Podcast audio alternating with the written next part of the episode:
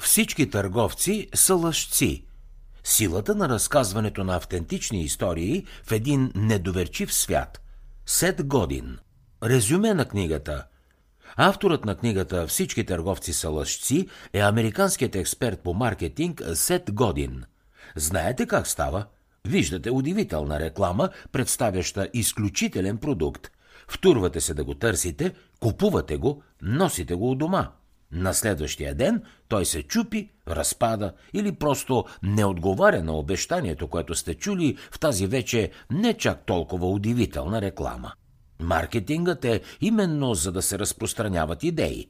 Той ви разказва истории, които в повечето случаи са лъжи. Той има за цел да се докосне до световете и умовете на потребителите, нещо в което рекламните създатели са изключително добри. И точно за това говорят тези прозрения. Всъщност, във всички търговци са лъжци, авторът има някои невероятни прозрения за света на маркетинга, как мислят създателите на рекламите и как с десетилетия са създавали истории, които са повлияли върху живота на мнозина, както за добро, така и за лошо. Ефективният маркетинг разказва достоверни истории. Но не е изключена и практиката, в която в рекламите се прокрадват и лъжи и измами. Понякога тези измами са безобидни и безвредни, но това не винаги е така. Успешният маркетинг успява да разбере философията на клиентите и да им предложи истории, в които те да повярват.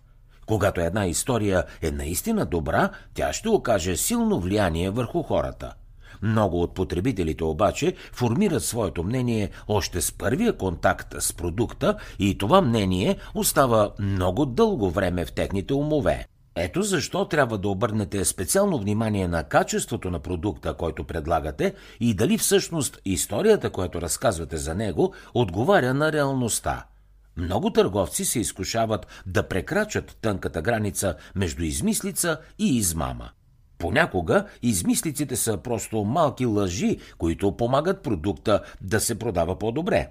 Не е необходимо обаче те да имат негативно влияние върху клиентите. Още повече, че когато измислицата премине определена граница, тя се превръща в измама. Какво друго ще научите от книгата Всички търговци са лъжци?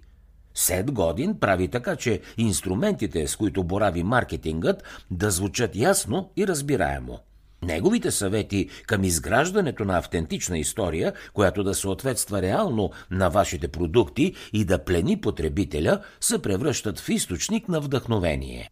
Той допуска използването на измислици за целите на рекламата, но само когато са безобидни – въпреки това е много по-силно убеден, че когато маркетингът заложи на реалните качества на продуктите и разкаже искрена история, това ще изгради много по-голяма близост с потребителите. Маркетингът това е да разкажете история, на която хората могат да повярват. Преди много-много време хората забелязали, че Слънцето изгрява всяка сутрин, затова те измислили историята за Хелиус и неговата колесница – това се случва доста преди идеята за маркетинга да се зароди, но той има нещо много общо с тази идея.